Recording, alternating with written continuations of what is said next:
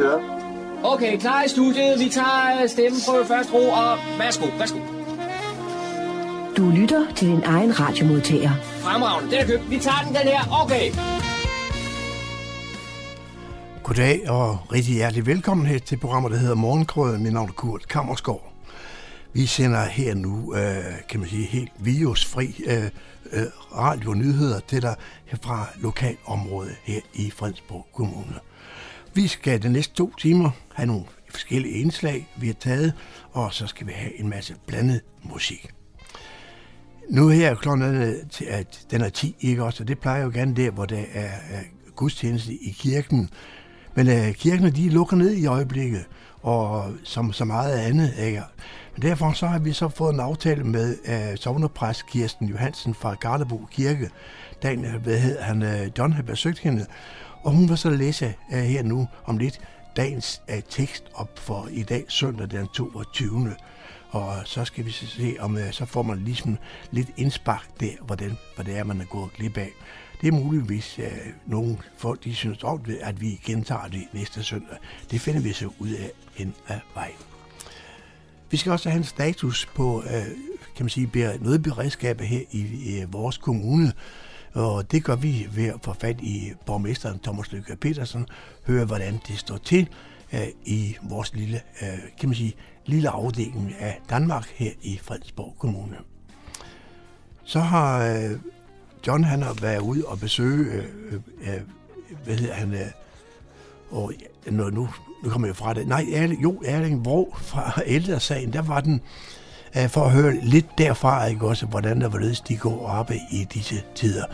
Som sagt, en samtale med Erling Vog fra ældresagen senere. Vi skal også have nogle lokale nyhedsdage, han lige kigger lidt på nogle nyheder her fra omleborg.dk. Og så har John med en tur på besøg hos øh, øh, Røde Kors i Hersholm. Det er en af de bedre butikker her i, i hele Danmark, ikke? Også den med den største indtjening. Han skal tale en snak med, med Jørgen Jørgensen, og det får vi også her i, i løbet af formiddagen. Og til sidst skal vi også øh, høre lidt om øh, øh, Rungsted Lund. Ja, Rungsted, ja. Karen Bliksen Museet i Rungsted, det er det, jeg vil sige. Der har direktøren, øh, som John har talt med, øh, hun har skiftet stilethældene ud med gummistøvler. Det ligger mere end det, end bare som sådan. Det skal vi høre mere om sidst i udsendelsen. Og så, som vi også sagde, det er så morgenkrøden, der i øvrigt kan genhøres i morgen mandag mellem kl. 18 øh, øh, og kl. 20 rigtig hjertelig velkommen her til en helt, helt, helt frisk øh, morgenkrøder her i denne så svære tid for vores alle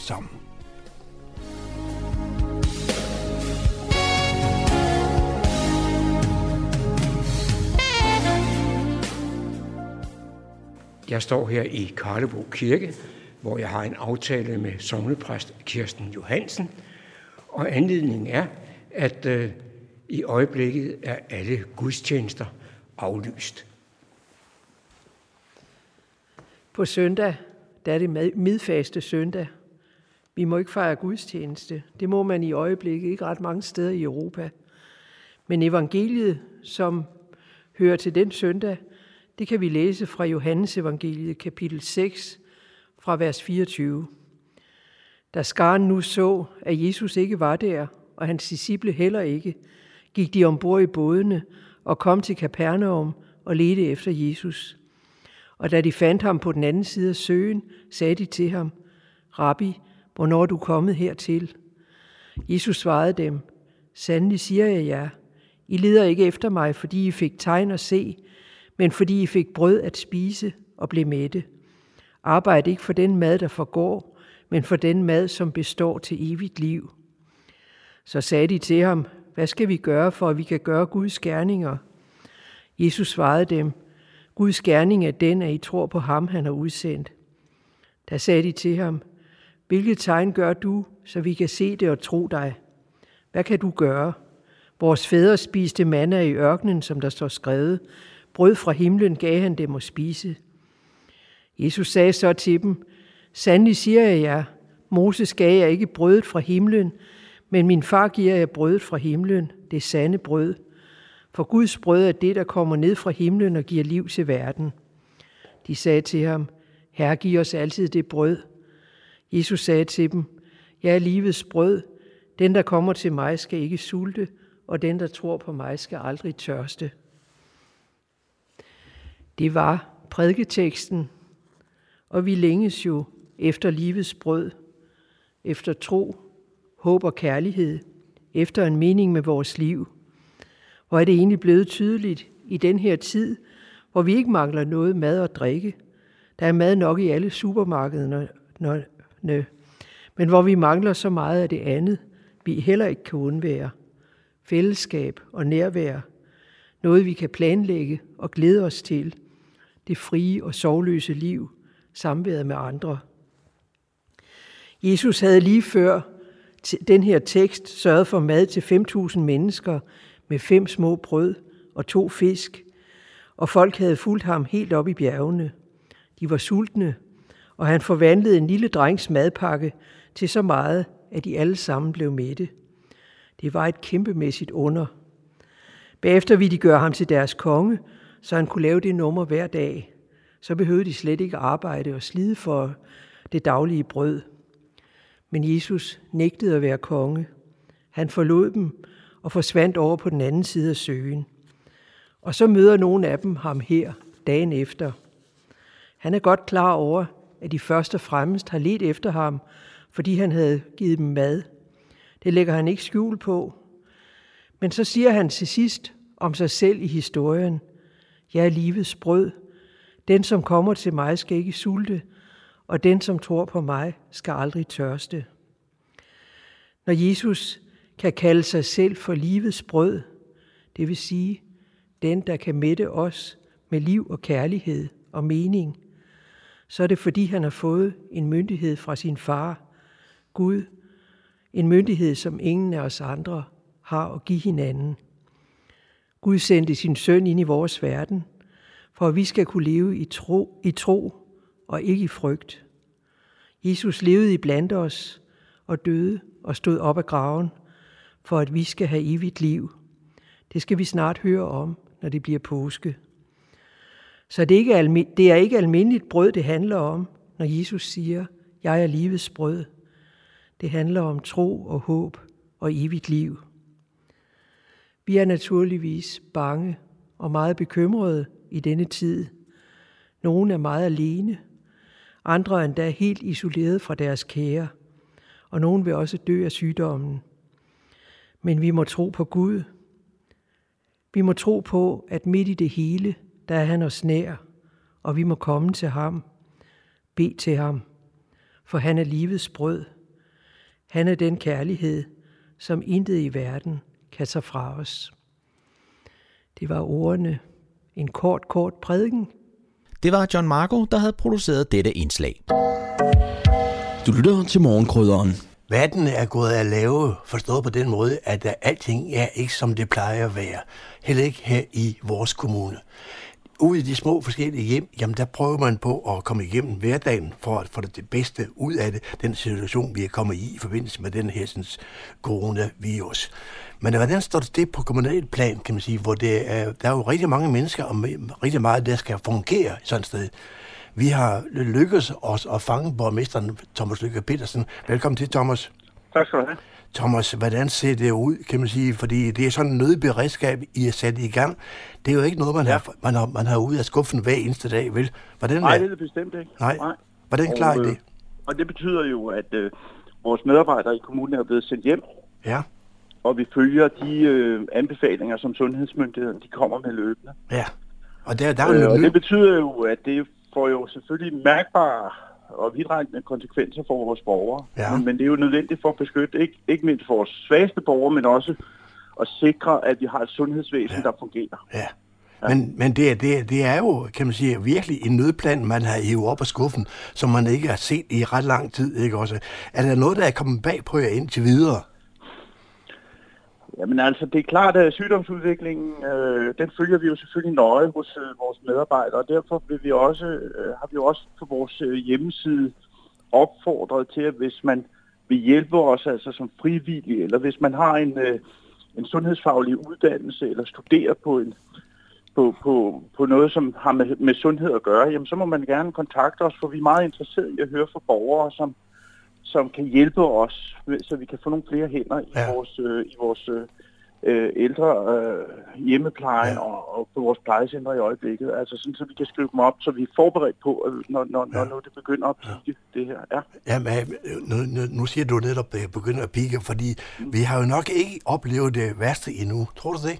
Nej, det har vi ikke. Nej. Det har vi ikke. Det er også det, der siges. Ikke? Og derfor vil vi gerne have være klar, øh, fordi hvis der er medarbejdere, der er syge, og det er der jo naturligvis, jamen, mm. så skal vi jo have erstatning for de medarbejdere, så vi kan sikre, at vores svageste borgere får den, øh, ja.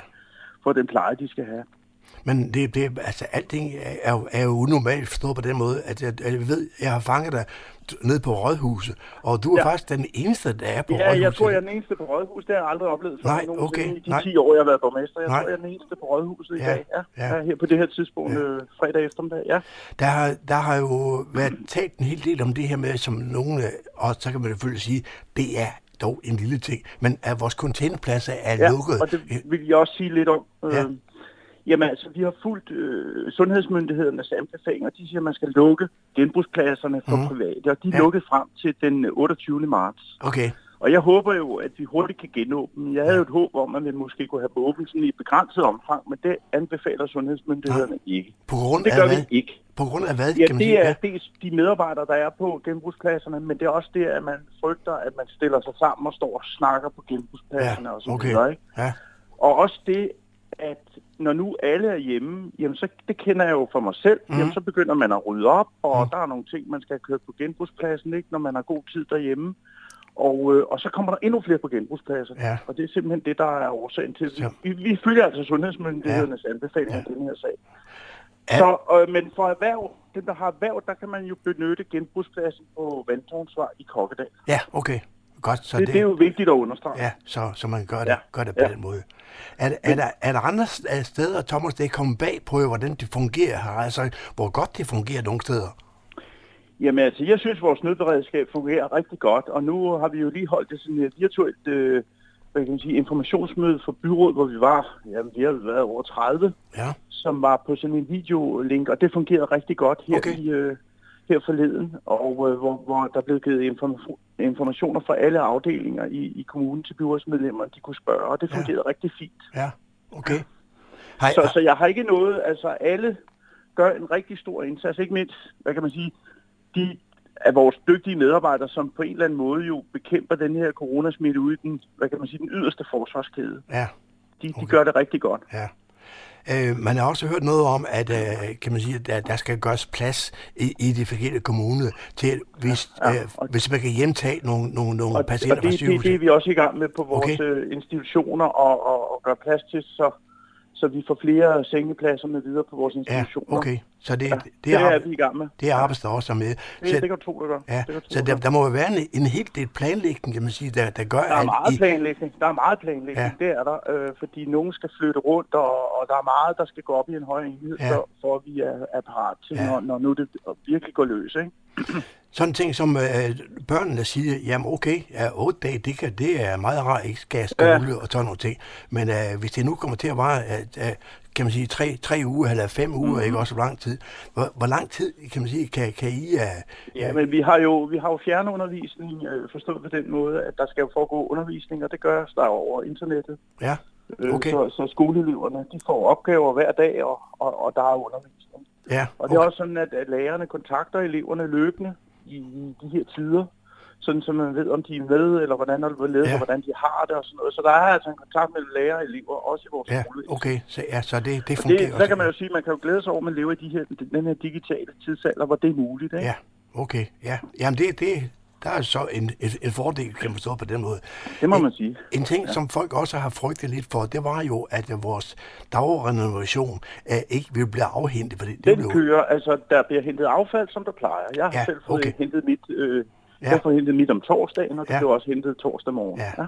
Men der var alligevel en opfordring i, så forleden dag, man, man opfordres til at lukke de plastikposer, øh, når man smider dem ned derude ja. i... Øh, det. Øh, er det noget, som I har taget seriøst? Jamen altså, jeg vil jo bare sige, at der hvor man kan sikre, at man ikke videregiver øh, smitte, øh, der, vil jeg, der vil jeg gøre det. Jeg lukker selv plastikposerne ekstraordinært nu øh, i den her tid. Ja.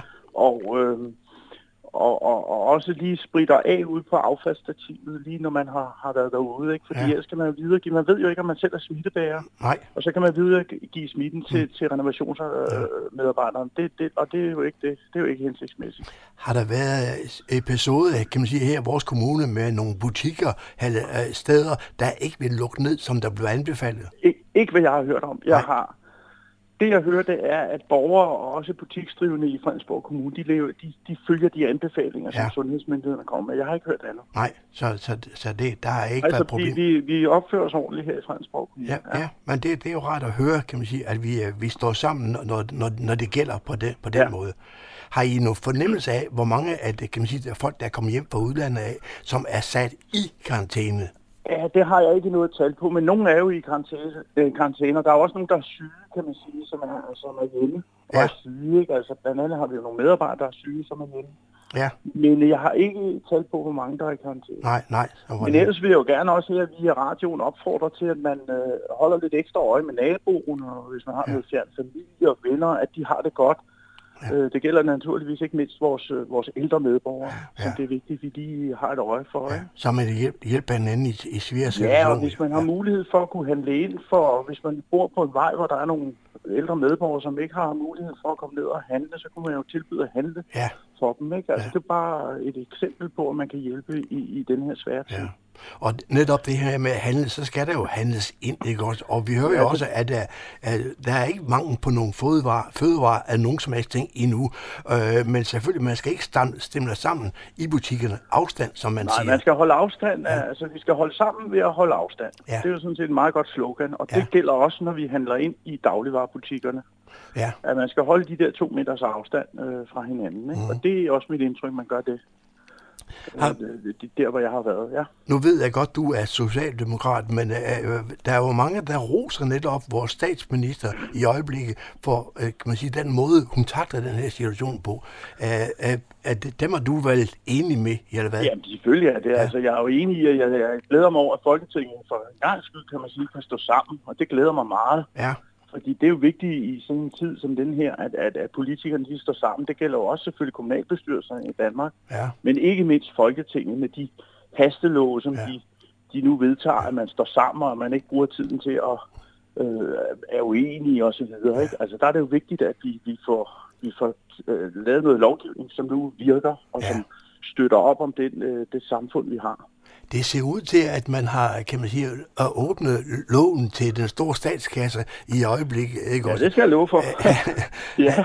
er det, er det, kan det også komme det begynde at gå ud over vores kommune? Er der, er der, er der nogle udgifter? Det, det, det er klart i øjeblikket, kan vi desværre se i Fredensborg Kommune, at, at, at, at, at arbejdsløshedstallene de stiger. Ja. Det kan vi se dag for dag, og det betyder jo, at, øh, at, at der er brug for økonomi på den front, mm-hmm. desværre. Ikke? Ja. Og det er klart, at virksomheder øh, afsked af folk og så videre, og så, så bliver folk jo ledige, og det, det rammer også Fredensborg Kommune. Ja. Det kan vi se på tallene. Ja. Men øh, kan, kan du sige noget, sige noget om, om på lang sigt, kan man sige, eller altså på længere sigt, øh, hvor, hvor, hvad det kommer til at betyde rent økonomisk for, dig, for, for dig og, og, og dine... Det, det, ja. det er svært at sige, men ja. altså man kan sige, at i Fredensborg Kommune har vi haft har vi jo gør vi jo rigtig meget på beskæftigelsesområdet. Vi har mm. jo mhm. nogle rigtig flotte tal, når det gælder, øh, hvor få ledige vi har. Ja. Men vi kommer ikke udenom, at vi også vores ledighedstal, de stiger i den her tid. Ja. Det kan vi se her de ja. sidste par dage. Ja. Der er de steget. Hvor lang, Så, øh, hvor lang tid kan, kan vi holde til det, Thomas, det her? Jamen altså, vi har den danske økonomi er jo ekstremt sund og, mm. og solid, ikke? men det er klart, at øh, går der alt for lang tid, så begynder det jo at, at gøre ondt. Ja. Øh, det er klart. Øh, det er jo også derfor, at regeringen nu spænder sådan et sikkerhedsnet ud for dansk erhvervsliv, sådan så så man kan holde gejsten oppe derude. Ja, det, er jo, okay. det, er jo, det, er jo, det er jo meget afgørende. Ja, helt sikkert, ja. ja. Thomas, her til sidst, og, og så tak fordi vi fik må tage fat i det. Har du, ja, en, det en, har, har du en, en opfordring, kan man sige, til, til borgerne her i vores kommune, for, for den svære tid, vi er i nu? Jamen, jeg, jeg vil godt opfordre til, som jeg sagde tidligere, at man holder lidt ekstra øje med naboen, og har man noget fjern familie og venner, de har det godt. Altså ikke mindst selvfølgelig vores ældre medborgere mm. her i Fredensborg Kommune. Man holder lidt øje med ja. dem, man behøver ikke at kende dem. Man kan jo kontakte dem over telefonen eller over nettet og spørge, om der er noget, man kan hjælpe med, hvis man har tid og energi til det. Det vil jeg gerne opfordre til, ikke? fordi det kan være, der sidder nogen, som ikke ved, hvad de skal gøre osv. Selvom vi har et, et stærkt socialt øh, sikkerhedsnet her i Fredensborg Kommune, så kan der godt være nogen, der har brug for hjælp i den her tid. Ja, og så skal jeg ikke forstyrre det mere, for det nu, nu skal du i gang med at, hvad skal man sige, afspritte håndtag på rådhuset. Du er helt ja. alene, ikke også? Ja, ja. Så der, der er kun ja. dig til, til at gøre det så. Lige præcis, der er kun mig tilbage her. Ja. ja. Godt. Thomas, tak fordi du ringte til dig. Ja, selv tak, og tak. god weekend, tak. Kurt. God tak. weekend. Tak lige imod. Godt. Hej, hej. Godt, hej. Jeg har ringet til formanden for ældresagen i Fredensborg Kommune, Erling Vrå. Og Erling, ældresagen i Fredensborg er jo en rimelig stor organisation. Og lige nu der er der ikke så meget at lave, eller? Nej, det er der som ikke. Øh, vi har jo øh, 7.600 medlemmer, og vi har 400 frivillige. Og de 400 frivillige, de har alle sammen fri lige nu øh, stort set undtagen bestyrelsen. Vi må ikke komme på plejecentrene, øh, vi må ikke øh, komme i hjemmene som besøgsvenner, så cykelpiloter, øh, kørestolskubber, øh, besøgsvenner, spisevenner øh, og alle de der ting, det, det har vi, det har vi måttet øh, stoppe indtil efter 1. juni. Vi har heller ikke holdt vores årsmøde. Det øh, var lige dagen før øh, ældresagen sagde, at vi skulle stoppe, at vi valgte at stoppe det. Der var, ville jo have været øh, over 200 mennesker den, øh, den øh, 10. marts. Det aflyste, vi har aflyst en koncert, som skulle have været med John Mogensen Duo i søndags, og vi har aflyst alle aktiviteter, gymnastik, bridge, andre former for kortspil. Vi har nedlagt vores to IT-caféer. Her der er så lige en undtagelse. Hvis man har brug for hjælp til IT, så kan man få support telefonisk, og øh, de vil sidde parat. Man skal bare gå ind og, og tage vores lokale blad. Der står adressen eller telefonnummerne på de supporter, som gerne vil hjælpe. Så ved jeg, Erling, at øh, nogle af de aktiviteter, folk har meldt sig til, der har de allerede betalt forlods. Det er rigtigt. Altså, jeg, øh, vi, vi forventede, at vi kunne have flyttet øh, koncerten i søndags med John Mogensen Duo. De var ikke særlig fleksible, så den har vi måttet betale. Og der var jo 100, der, det, der har meldt sig der, og de skal alle sammen have penge tilbage. Det er vi i gang med. Vi har et bookingsystem, og øh, det bookingsystem, der kan man gå ind og sende mail til alle på et, altså på en mail til alle til et arrangement.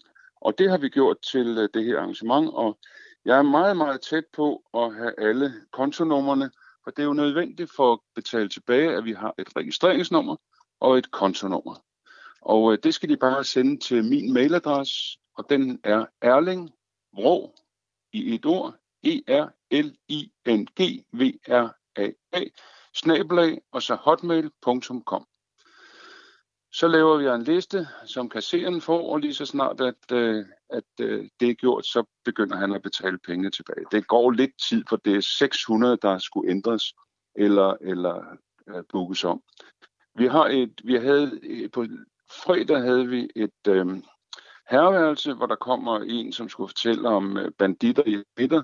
Det har flyttet til den 12. juni, og der har jeg skrevet ud til herreværelset, om langt de fleste vil gerne flytte den til 12. juni. Så der bliver ingen tilbagebetaling, blot overførsel.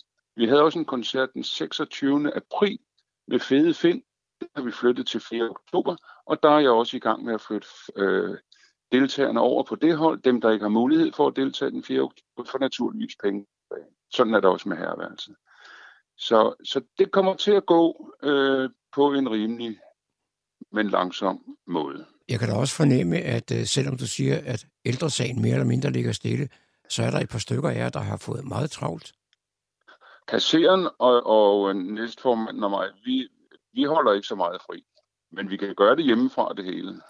Vi overholder naturligvis regeringens øh, øh, krav om, at vi ikke ses andet end en meter eller to meter fra hinanden, og helst uden. Så det gør vi slet ikke. Vi klarer det hele på, på nettet og på telefonen. Her er de lokale nyheder fra humleborg.dk, oplæst og redigeret af Daniel Jørgensen.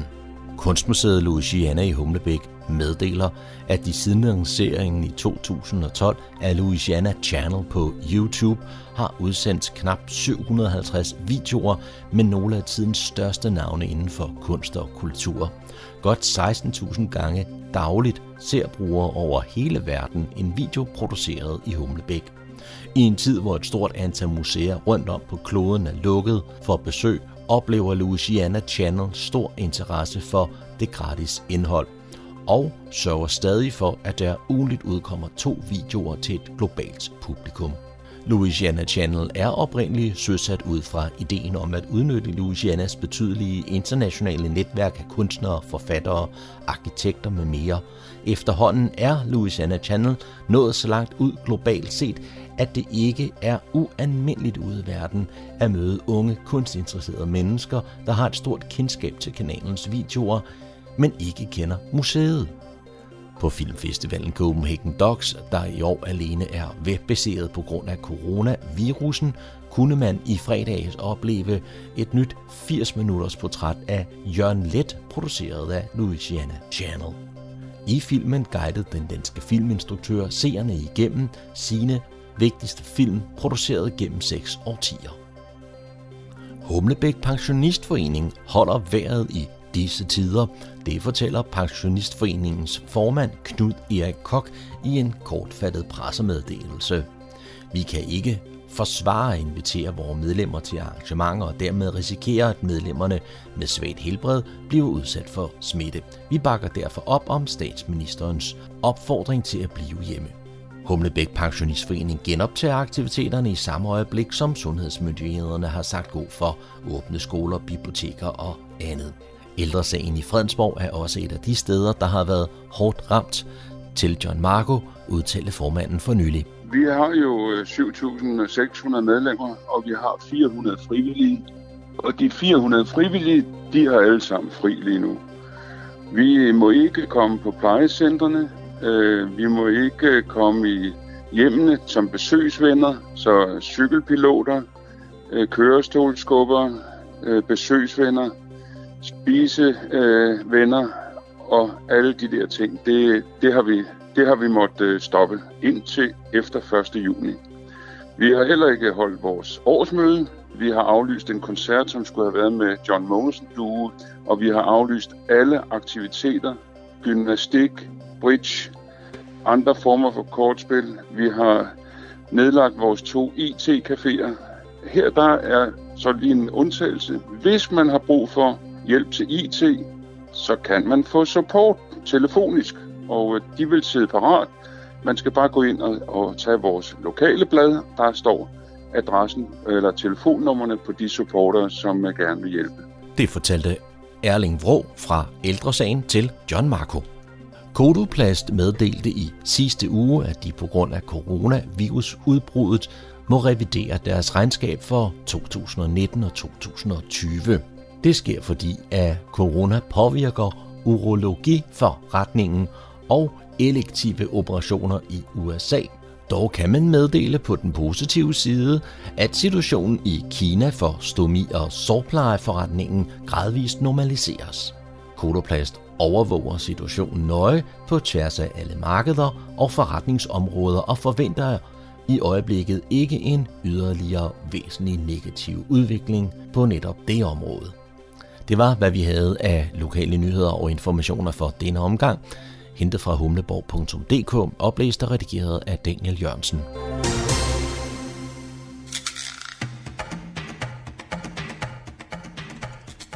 Hej Humleborg, så hvis du vil høre mere om... Hvis og hvis og hvis. Hvis der var pant på toiletpapir, eller Torgild Thyring var buschauffør. Hvis og hvis og hvis. Hvis jorden var flad, hvis man kunne blive voldstømt for at slå græsset, eller køerne i Bilka kunne malkes. Hvis og hvis og hvis. Nå ja, bare stil ind på 104,3 MHz. Jeg er taget til Hørsholm, hvor jeg har en aftale med Jørgen Jørgensen, der er formand for Røde Kors i, i Hørsholm. Øh, Jørgen, kunne du lige præsentere dig selv? Ja, jeg er formand for, som du siger, jeg er formand for Røde Kors Hørsholm, og det har jeg nu været i fire år, og haft en fornøjelse lige at blive genvalgt for yderligere to år. Og øh, ja, jeg er blevet pensionist her for et par år siden, og jeg er glad for blandt andet at kunne arbejde med Røde Kors.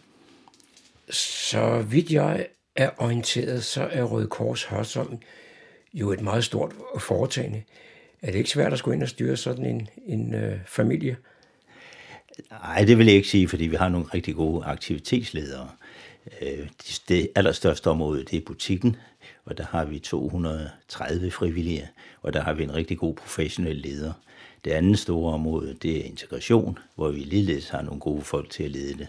Så som bestyrelsesformand, så skal man holde styr på en bestyrelse og nogle aktivitetsledere, og det går ganske enkelt her i Hørsholm, fordi vi har nogle kompetente folk. Og så har du også selv noget ledelseserfaring i forvejen. Ganske meget, ja. Jeg har været direktør i det offentlige ganske mange år. Du var lidt inde på, at der er mange aktiviteter i Røde Kors Hørsholm. Øh, hvor mange medlemmer er I egentlig? Øh, vi er cirka 320, øh, nej, 250 medlemmer og 320 frivillige. Og der er selvfølgelig stor overlap. De, rigtig mange af de frivillige er også medlemmer af Røde Kors. Måske kunne du også fortælle mig lidt om, hvilke aktiviteter der er i Røde Kors Hørsholm, fordi jeg var inde på hjemmesiden i går, og jeg skal love for, at det er noget af en, en vifte. Ja, det er fuldstændig rigtigt. Vores øh, butik er selvfølgelig langt det største aktivitetsområde, og øh, det er så suverænt Danmarks største Røde Kors butik. Øh, det er en kæmpe succes, og vi er rigtig stolte over at kunne bidrage til Røde Korsets aktiviteter med et ganske stort pengemæssigt beløb hvert år. Faktisk er det sådan, at de frivillige i butikken, de i gennemsnit tjener 30.000 kroner om året til Røde Korsets formål. Så butikken øh, er langt den største aktivitet. Så har vi øh, integrationsområdet med cirka 300 nye borgere, flygtninge, familiesammenførte her i Hørsholm, og, øh, og der er cirka 40 frivillige, der arbejder med den gruppe mennesker. Så har vi nørklerne, der er cirka 30. De fleste af dem er på plejehjem. Så har vi øh, besøgstjenesten, øh, hvor vi nu er på 12 øh, frivillige. Og så har vi vågetjenesten med syv øh, medlemmer. Øh, og så det allersidst kan vi lige nævne, at vi har førstehjælpskurser, som kører øh, løbende. Du nævnte lige øh, nørklerne, og det er nok også grunden til, at jeg har taget kontakt til dig, fordi jeg så et opslag et sted om, at man mangler en leder. Ja, det er nemlig rigtigt, og øh, jeg vil gerne benytte lejligheden til at reklamere for den stilling, fordi det er en rigtig vigtig funktion. Øh, vores øh, nuværende øh, Øh, leder, aktivitetsleder Nørklerne, rejser desværre fra kommunen og må så ophøre med at være leder. Og derfor ser vi rigtig meget frem til at få en, en god afløser, som har lyst til at arbejde med det her område. Øh, så øh, her med en appel om at søge den position. Nu har vi brugt ordet nørkler et par gange. Hvad er det, nørklerne de fremstiller? Ja, de laver øh, forskellige ting øh, med, med klude og med strikke et, et, et tøj øh, til, øh, til øh, at sende til øh, ulandene.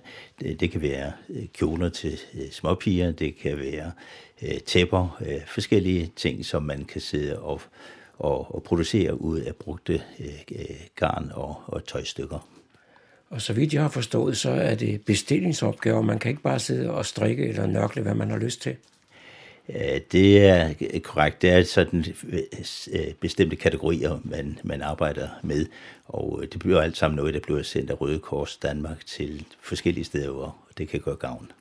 Du nævnte, at hvis man var interesseret i at blive leder af, af nørklerne, så kunne man henvende sig. Men man kan vel også henvende sig til Røde Kors i, i andre anlægner. Og hvis man skal det, så må der være et sted, man kan finde nogle oplysninger. Ja, det er klart, at vi har en række telefonnumre og mailadresser på vores hjemmeside, så det kan jeg umiddelbart eh, henvise til, altså Røde Korsets Hørsholms hjemmeside. Øh, der kan man, hvis man er interesseret, så kan man høre, om der er nogle af de aktiviteter, man måske må være interesseret i at blive frivillig og, eller andre ting, så skal man bare henvende sig. Aktivitetslederne og bestyrelsen øh, er altid villige til at, at, at snakke med folk, der er interesseret i Røde Kors. Nu skal det ikke være nogen hemmelighed, at jeg er til kommer i Røde Kors-butikken i, i Hørsholm. Og så vidt jeg kan se, så er det jo folk, der er, jeg vil ikke sige, de er ud over sidste salgsdag, men det er folk, der er godt oppe i årene, der, der arbejder der. Jamen, det er fuldstændig rigtigt. Altså langt de fleste frivillige er jo, ligesom mig selv, pensionister. Men øh, vi har også yngre imellem, og øh, det skal ikke være nogen hemmelighed, at vi rigtig gerne vil have yngre frivillige i Røde Kors. Det giver lidt mere alsidighed og lidt mere liv. Så det, hvis øh, der er yngre, der har lyst til at, at deltage i aktiviteterne, så skal de bare henvende sig. Så skal vi nok finde ud af finde nogle passende opgaver, nogle arbejdstider, som passer. Det kan jo være, at, at, at folk har studier eller arbejde, som gør, at man ikke kan være til rådighed på alle tidspunkter, men uh, så finder vi nogle tidspunkter, hvor det er muligt. 330 frivillige øh, i Røde Kors Hørsom. Er det ikke rigtig mange? Jo, det er det heldigvis, og selvom vi altid kan bruge endnu flere frivillige, så er vi da rigtig glade for, at der er så mange, der deltager i aktiviteterne. Øh, vi er så selvfølgelig også privilegeret ved, at vi har frivillige øh, også fra Fredensborg Kommune. Øh, vi har også kunder i butikken fra Fredensborg Kommune, så det er ikke inden for en lukket kommunegrænse, at vi er 330 frivillige. Så, så det, det, der er altid åbent for, for øh, folk, der har lyst til at arbejde med vores aktiviteter. Du har stillet ind på Radio Humleborg, radio til den nordsjællandske modne lytter. Følg også med på nettet på humleborg.dk med lokale nyheder, debatforum, sendeflade og meget, meget mere. Jeg har ringet til Elisabeth Nøjgaard, der er direktør på Karen Bliksen Museet. Og Elisabeth, kunne du starte med at fortælle lidt om dig selv, lidt om din baggrund? Ja, goddag. Jeg øh, hedder som sagt Elisabeth, og øh, jeg er kommet til Kompleksmuseet for et halvt år siden. Øh, jeg har en baggrund fra forlagsverdenen. Jeg oprindeligt er jeg faktisk advokat, hvor jeg i 10 år arbejdede med internationale virksomheder i Danmark. Og så kom jeg til Gyldendal, da jeg havde små børn. Og øh, jeg har altid været en læsehest, så det var en drøm at komme til at arbejde med litteratur og øh, i Gyldendal var jeg i 19 år og lavede rigtig mange forskellige ting. Digitaliseringsprojekter og den store danske encyklopædi. Øh, og, og de sidste par år var jeg forlægsdirektør og havde ansvar for vores øh, skønlitteratur og fagbøger, børnebøger og bogklubber. Og øh, ja, så besluttede jeg, at det var tid at øh, søge øh, et nyt kapitel i arbejdslivet. Øh, så, så gik jeg på skole, hvad hedder det, gik jeg, øh, øh, satte jeg mig på skolebænken og tog noget efteruddannelse. Og sådan et, et, øh, et slags fjummerår, som jo er en kæmpe luksus, øh, som jeg synes, jeg, jeg kunne tillade mig, når mine børn var blevet store og flyttet hjemmefra. Og øh, så kom Karen og skulle have en ny direktør. Og der kunne jeg bare mærke, at det måtte jeg simpelthen søge, for det var en fuldkommen fantastisk chance for mig. Øh, og så blev det mig, der fik jobbet, øh, og det, øh, det har kun øh, været endnu mere fantastisk, end jeg kunne håbe på. Og det er med udgangspunkt i en artikel i Frederiksborg Amtsavis fra oktober måned, da du var nyansat på museet, at, at jeg øh, ringer til dig. Og øh, noget af det, jeg bemærkede, det var jo, at der var et foto, hvor du stod i gummistøvler, og så var der en tekst, der var noget i stil med, stiletterne er udskiftet med gummistøvler. ja, men det er jo sådan set også, øh, nu vil jeg sige, at jeg altid holdt mine gummistøvler. så øh, så øh, ja, øh, så jeg Ja, det var meget underligt. Lige før jeg startede på museet, så døde min meget højt elskede svigermor.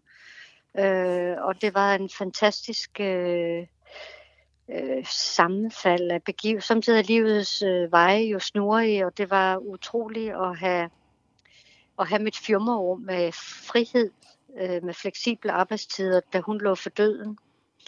Øh, så jeg nåede lige præcis at øh, tage afsked med hende, før jeg startede på Bliksemuseet. Og så overtog jeg et par af hendes gummistøvler, så nu har jeg både nogle derhjemme og nogle på museet.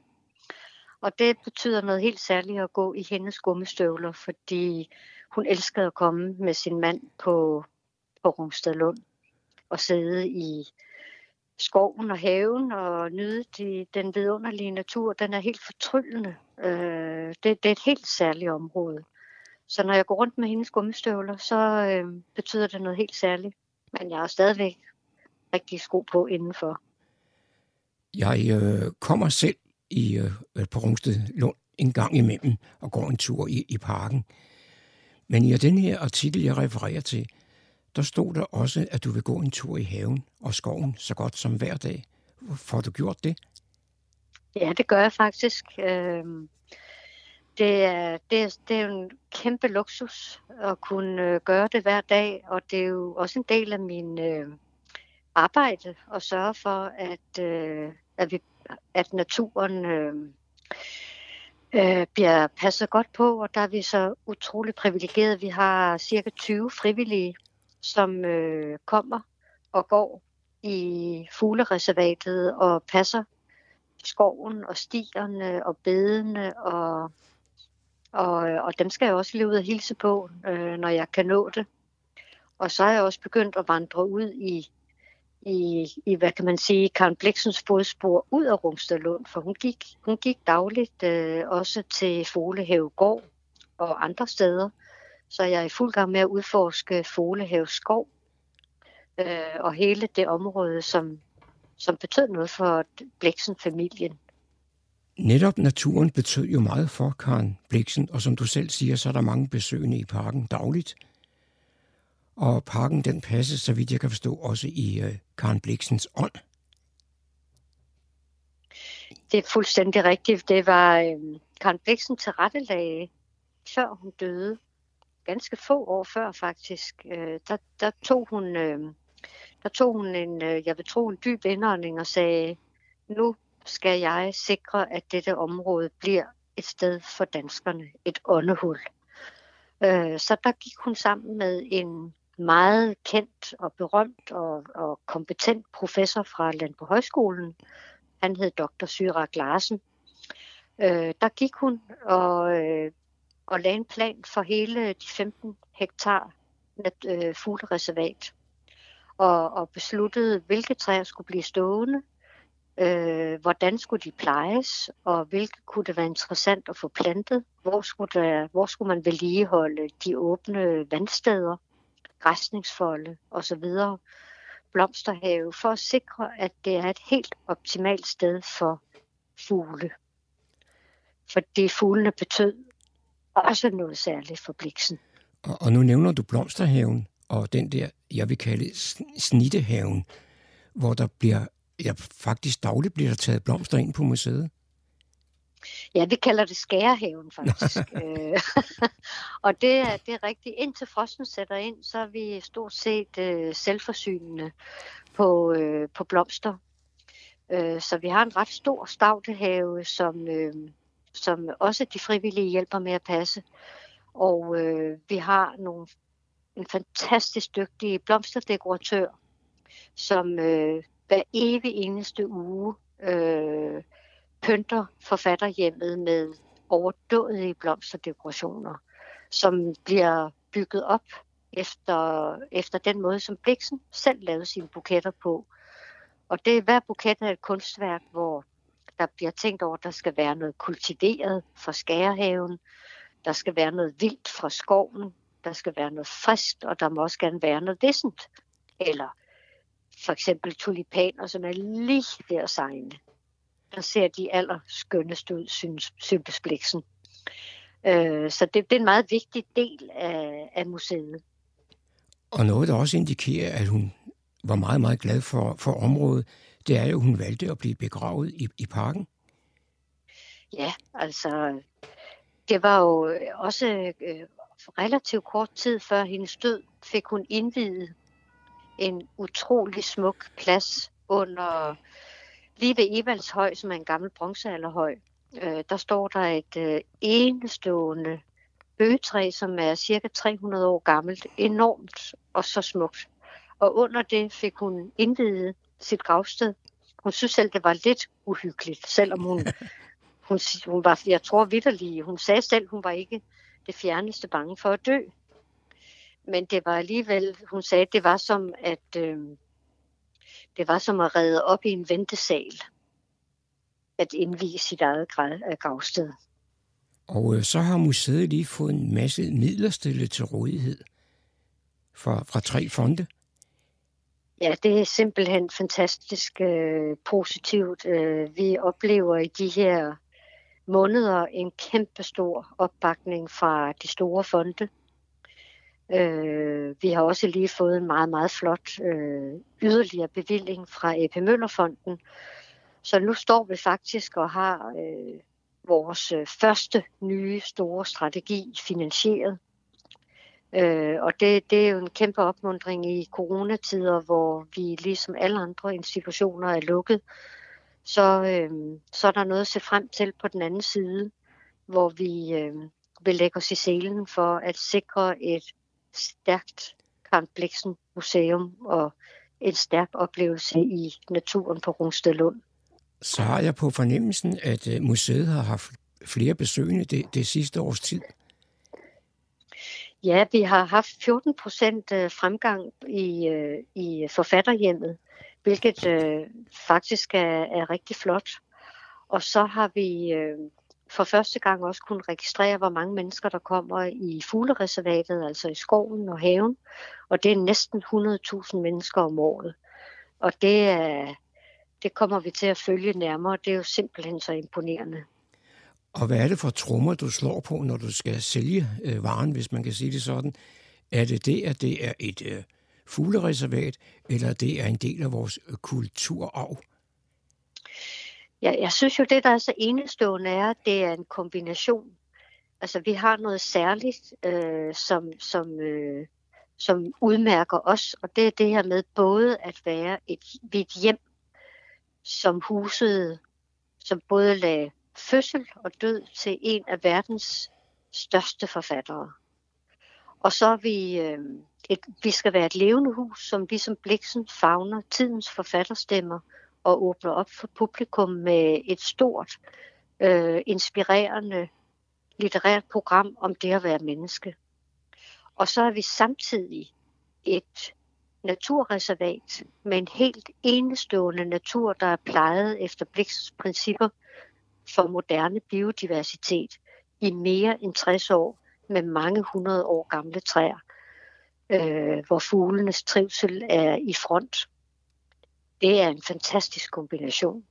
Og så oplever vi oven i det i tiden en, en meget øh, solid interesse for Karen Bliksen, som, som øh, nærmer sig samme niveau som, øh, som da, da, da Bliksen var i sin storhedstid. Nu med alle de midler, I har fået stillet til rådighed, kan du så løfte sløret for eventuelle nye tiltag? Det er rigtig mange ting, vi øh, arbejder på. Nu skal vi jo først og fremmest igennem coronakrisen, som også ligesom alle andre kulturinstitutioner og virksomheder, rammer os hårdt. Øh, men det vi forbereder, øh, det er både at opfriske vores øh, logo, det man kalder visuel identitet. Vi skal lave et nyt website. Og så når vi er på den anden side af krisen, så vil vi udvide åbningstiden, så man også kan komme på besøg om aftenen. Og øh, så lancerer vi et stort, øh, spændende litterært program, hvor tidens forfattere og debattører og store tænkere øh, skal tale om alle mulige relationer af det at være et menneske i tiden. Så sker der også noget omkring caféen? Ja, vi har, vi har hjemtaget driften af caféen, så det nu er vores, øh, altså vores egne kokke, øh, som laver cafétilbuddet, fordi det er en vigtig del af det øh, samlede tilbud til vores besøgende. Og så er en del af fondsmidlerne skal gå til, at vi kan bygge caféen og ankomsten om, så det bliver et endnu rare sted at være for vores besøgende. Det var John Marco, der havde produceret dette indslag.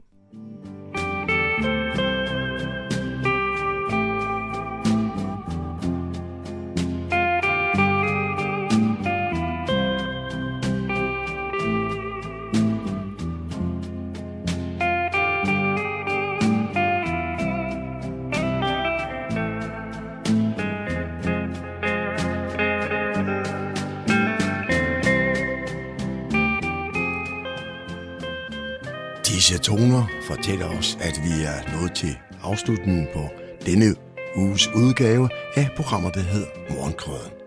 Her fra redaktionen, som består af undertegnet, jeg hedder Kurt Kammersgaard. Ja, der siger jeg tak for nu, og på genhør en anden god gang.